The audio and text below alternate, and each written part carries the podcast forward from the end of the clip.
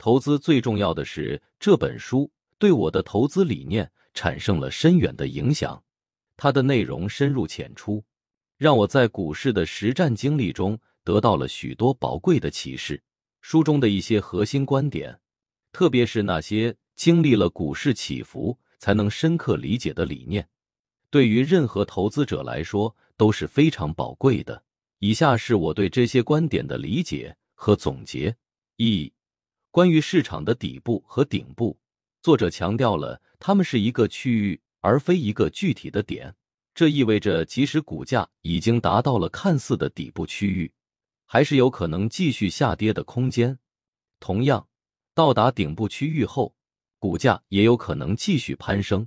这个观点提醒我们，在投资时不能期望精确的判断市场的极端点，而应该更加关注股价的整体趋势和价值。二、安全边际的概念在投资决策中至关重要。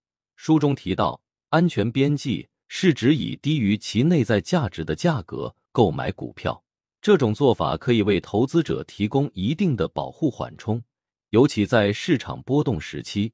换句话说，当股票的买入价格远低于其真实价值时，投资者承担的风险就会相对较低。因此，在市场普遍恐慌、股价普遍低估时，反而是寻找投资机会的好时机。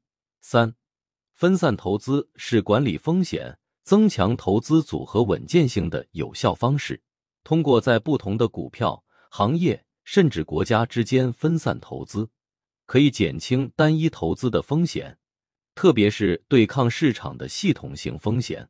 虽然这可能会在一定程度上降低潜在的最高收益，但分散化策略能够在市场动荡时提供更大的安全性和心理舒适度。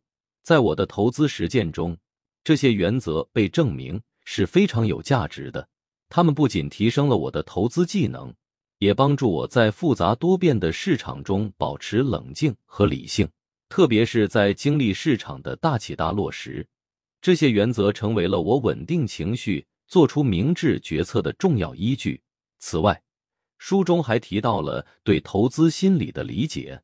在股市中，投资者的情绪和预期。常常会影响市场的短期走势，因此，了解和利用市场心理，比如逆向投资，在别人恐惧时贪婪，在别人贪婪时恐惧，可以帮助投资者在市场波动中寻找到更好的入场和退出时机。总体来说，投资最重要的是这本书为投资者提供了一套全面、实用的投资理念和策略。它不仅涵盖了投资的技术面，更重要的是提升了投资者的心理素质和决策能力，使得他们在面对股市波动和不确定性时，能够更加从容不迫的做出理性的投资选择。对于任何希望在投资领域长期成功的人来说，这本书无疑是一座宝库。